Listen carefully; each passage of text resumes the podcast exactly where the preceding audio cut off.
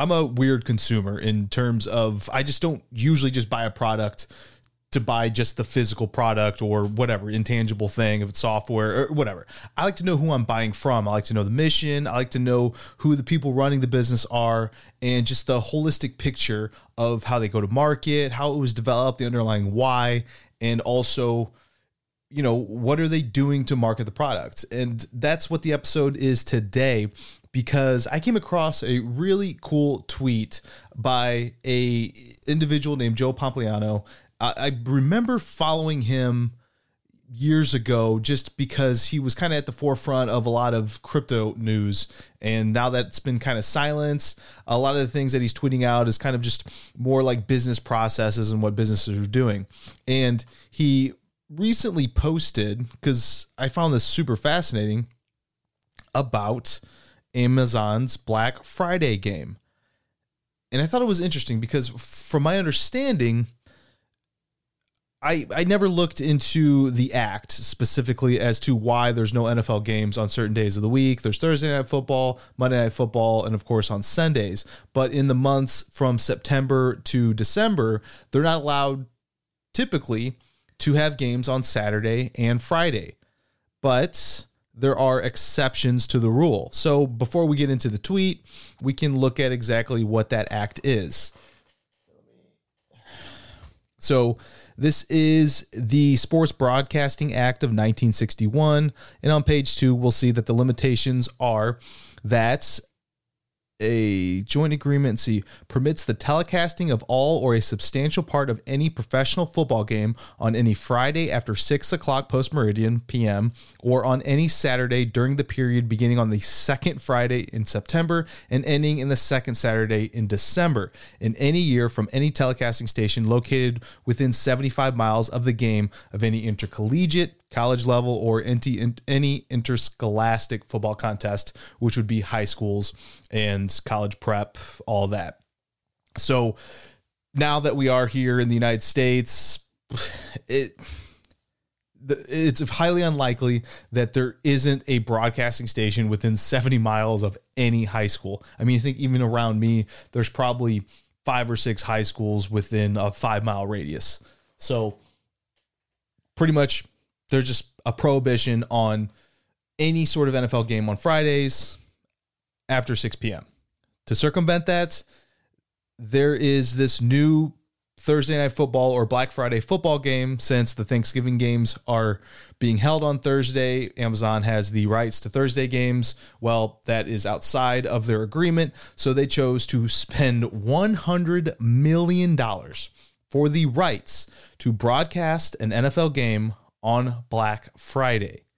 And $100 million for one single game sounds absolutely ridiculous on its face. However, we go to the tweet by Joe Pompliano, and it states Amazon is paying $100 million to broadcast the NFL's first ever Black Friday game. Now, why would they do that? According to him, it is a chess move to steal market share from brick and mortar stores. That is the gist of it. It is to get people from being out and shopping on one of the biggest shopping, if not the biggest shopping holiday of the year, and to stay at home and deliver curated ads to their Prime subscribers or non Prime viewers. Because I don't believe, yeah, Amazon is allowing anyone to watch. So you don't have to actually be a Prime subscriber and I don't know who isn't anymore. It's just so worth it to get two day shipping and all the other benefits that you can with their membership. Not sponsored or anything else. I am affiliated if you want to support the channel through Amazon links, but there's no back and forth. I don't get to talk to Jeff Bezos or anything else, but that's besides the point. Anyway, cost of a 30 second commercial. Normal Thursday night football games, 440,000. Black Friday games, 880,000 and they have the metrics to back it up because normally NFL Thanksgiving Day there's 33.5 million individuals which is exponentially more than the average number of viewers for any other sporting event. And since they're going to be the only professional football game on Black Friday you can expect those numbers to be ever increased. And then when they're talking about their audience based creative I specifically don't know why Joe put that as a quotation because I really couldn't find anything on Amazon's site, but we'll get into um, what they have on their platform as far as ads. But this is really cool. So there's going to be targeted ads. You can shop during the events. You can click on things. It's going to be interactive. And there is, for example, they talk about, according to Ad Age, Bose will show three different ads using Amazon's ad technology. The first ad features Joe Burrow and will be delivered to non Prime members. Cool, because anyone can watch. While the other two Bose ads will feature different products and be shown to only Prime members based on their Amazon Prime search history. And this is only specific to Bose. So any other product out there that's going to be paying the $880,000 to air 30 second commercial is going to have different curated ads as well. And that's the fascinating part about the streaming service and being able to leverage their big data analytics. I mean, AWS, you see it constantly in terms of what they're doing in the market of cloud and sports and just whatever. And then they get to do that, invest in it, and actually get money back in their pocket. I'd love to know what their return on investment is for a hundred million dollar right to broadcast NFL. And it's such a win win for the NFL, right? Because they're getting $100 million to broadcast a game. And nowadays, I think most people are watching like Red Zone anyway, because commercials are just something you don't want to see anymore. So they're not really losing out. They're just adding an additional day of viewers and they're just getting more market. So if we jump over, just want to show you because it's it's really cool. Like you know why you would advertise on a broadcasting network versus why you would advertise on any other platform well I'm a big data, data, data guy. One of the reasons I've recently enrolled in artificial intelligence and machine learning is to advance my knowledge and the ability to use more data and to create my own algorithms and models for my everyday work. But here's the data that Amazon has as far as their ad campaign younger audience, more engaged, affluent, talking about salaries of the average person. Um, NFL linear 98 is that something household income? It's HHI.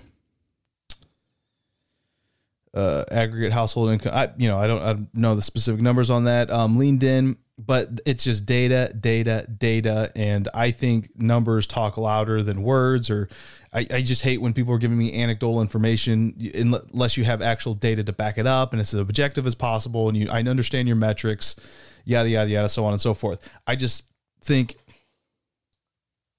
it, it was really fantastic to break down why someone would spend a hundred million dollars, give it to the NFL for the rights to broadcast. Because you would think having a product, you would just you know yearn for someone to like come to you just to want to show your product on the field. But the NFL, the big shield, having make so much money that it's such a win-win for both parties. I found that super fantastic. On another kind of big ad energy move. I mean, I think a lot of us saw this. Let me see if I pull up the right original post. Yeah. So if you're listening, I pull up, it's Snoop Dogg. It's a picture of him, prayer hands, looking very serious.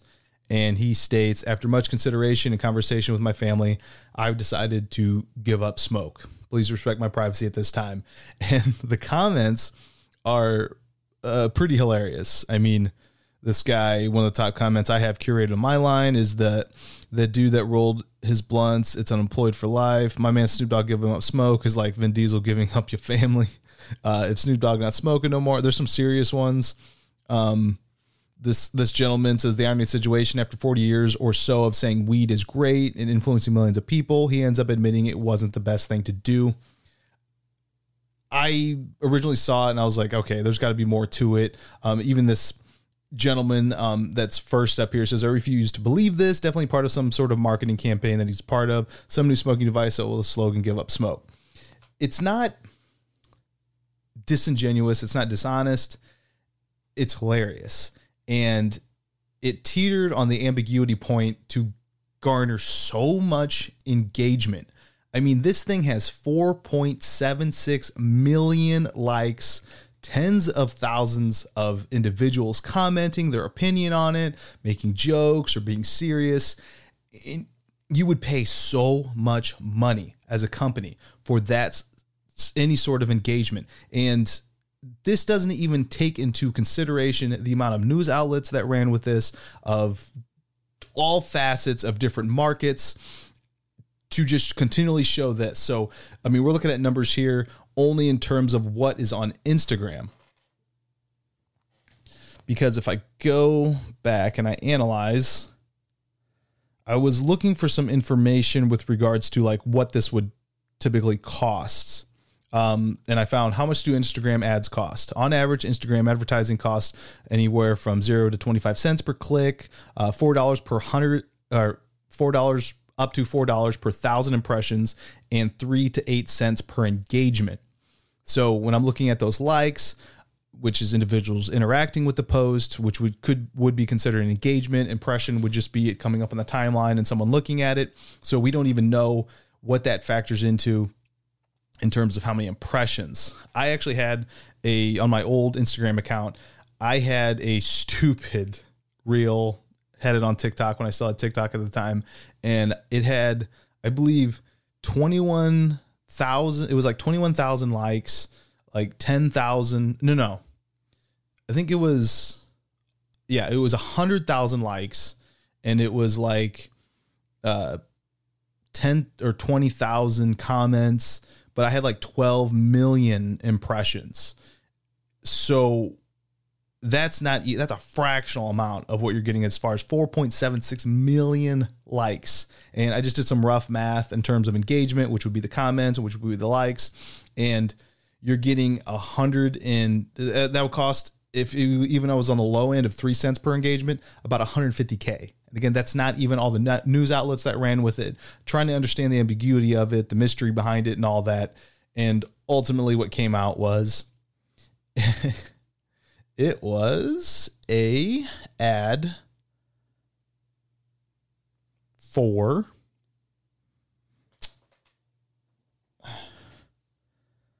the solo stove. I mean, I can't picture Snoop Dogg chilling in his backyard with a smokeless fire pit. Like I have a solo stove. I absolutely love it. I have a friend here in Austin, Texas, where Chubbies moved, who actually owns Solo Stove, or if it's vice versa, I can't remember if Solo owns Chubby or Chubby owns Solo. Anyway, got a great discount, got one for me, and I love it.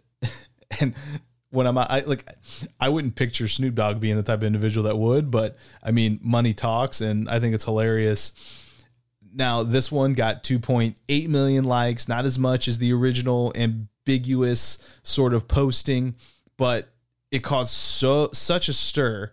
Uh, I'd be curious what his normal interactions are like. He's got 83 million followers.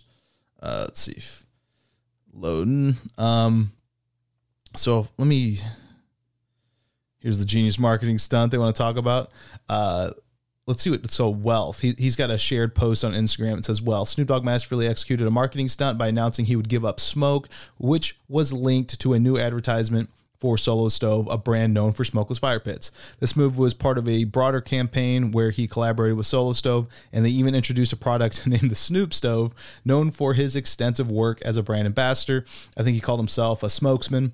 And uh, cryptic social media posts about quitting smoke were initially assumed to be hinting at a marketing stunt, a suspicion that later proved to be accurate campaign has been recognized as one of the biggest PR stunts of the holiday season, showcasing Snoop Dogg's marketing acumen and his team's ability to generate buzz and intrigue.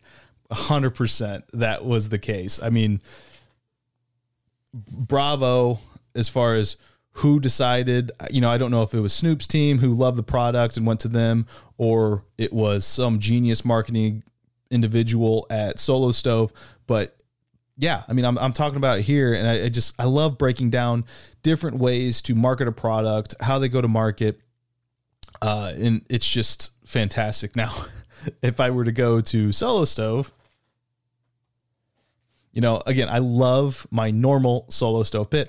I don't know if I'm getting a Snoop Dogg branded one with the bucket hat, the stickers, and whatnot, and everything else, but it definitely would get me to just go to the normal Solo Stove website and buy. Like I, the, to me, the pizza oven, the bundles. I have no affiliation with Solo Stove. I I, I love mine. Um, you, you wouldn't need Snoop Dogg to sell me on it, but for people that weren't aware of it, oh man, they got this free Mesa torch. What is this about? Look at that. See, it's got me back on the website. I'm looking. Oh, these are pretty cool. But are they mosquito repellents or are they just torches? It looks like they're just torches. Well, that's pretty cool. Anywho, I mean, look at that. Free advertisement for anyone watching this, and I have no affiliation. So, you know, clap, clap, bravo to Solo Stove. And those were two genius marketing things, different business initiatives as far as the Amazon and then the Solo Stove. The last one I'll talk about is just OpenAI. I mean, they paid zero dollars in terms of the publicity that they got over Sam Altman and the OpenAI board's whole conundrum of ousting him. And now, in the end, as far as updates go, pull up this uh, from OpenAI's Twitter account. We have reached an agreement in principle for Sam Altman to return to OpenAI as CEO with a new initial board of Bret Taylor, Larry Summers, and Adam D'Angelo. We are collaborating to figure out the details. Thank you so much for your patience through this. Personally, I would like to know more details. I released a podcast that was talking about potential fear, Sam Altman's initiatives, his motives. There's different ex employees coming out about how he managed the company and whatnot, which could have ultimately led to his ousting. However, all this hubbub from I think November 18th to four days later, they're back at square one. Like a big whole circle, all the publicity, all the news covering it. I mean, OpenAI isn't the only one doing artificial general intelligence, but for some reason, just because of the ChatGPT model, it's direct to consumer interactivity, it's just become the state of the art or just the household name. And you can't apparently have OpenAI without Sam Altman. So he's done a fantastic job as far as marketing himself as the face and the head. Kind of independent. Like if you think of Apple, yeah, Apple was Steve Jobs, Steve Jobs was Apple, but post Steve Jobs, now you have Tim Cook. So Apple can still operate as its own separate entity, but people just had such an ownership, I guess, of the identity of OpenAI related to Sam Altman and his vision that you just couldn't have one without the other, which caused all the stir, all the different discussion, and whoever didn't know who OpenAI was before and what they were doing now knows it. So that was just zero dollars in terms of direct marketing costs, indirect as far as potential cleanup they have to do internally, sure. But it was just in the news. Like even like when that Snoop Dogg ad campaign came out, I believe, let me look at the date of that. I give up smoke. Six days ago. Yeah, it was about the same timeline of the ousting. So it got drowned out with this whole controversial ad campaign, controversial, um, ambiguous intrigue ad campaign by the OpenAI debacle and everything that was going on. And again, they're back at square one. So it was kind of like three different ways to market their business, whether intentionally or unintentionally, but had amazing repercussions in terms of the ROI that they're going to get from it. So again, I love just talking about all facets of business, not just the actual product that we put in our hands and that we use. I like to understand how people are making business decisions and how that affects how I do business or how I do my job on the side. So I hope you find that interesting because I definitely do. And I'll share more different facets of my interests like this. Thank you for listening.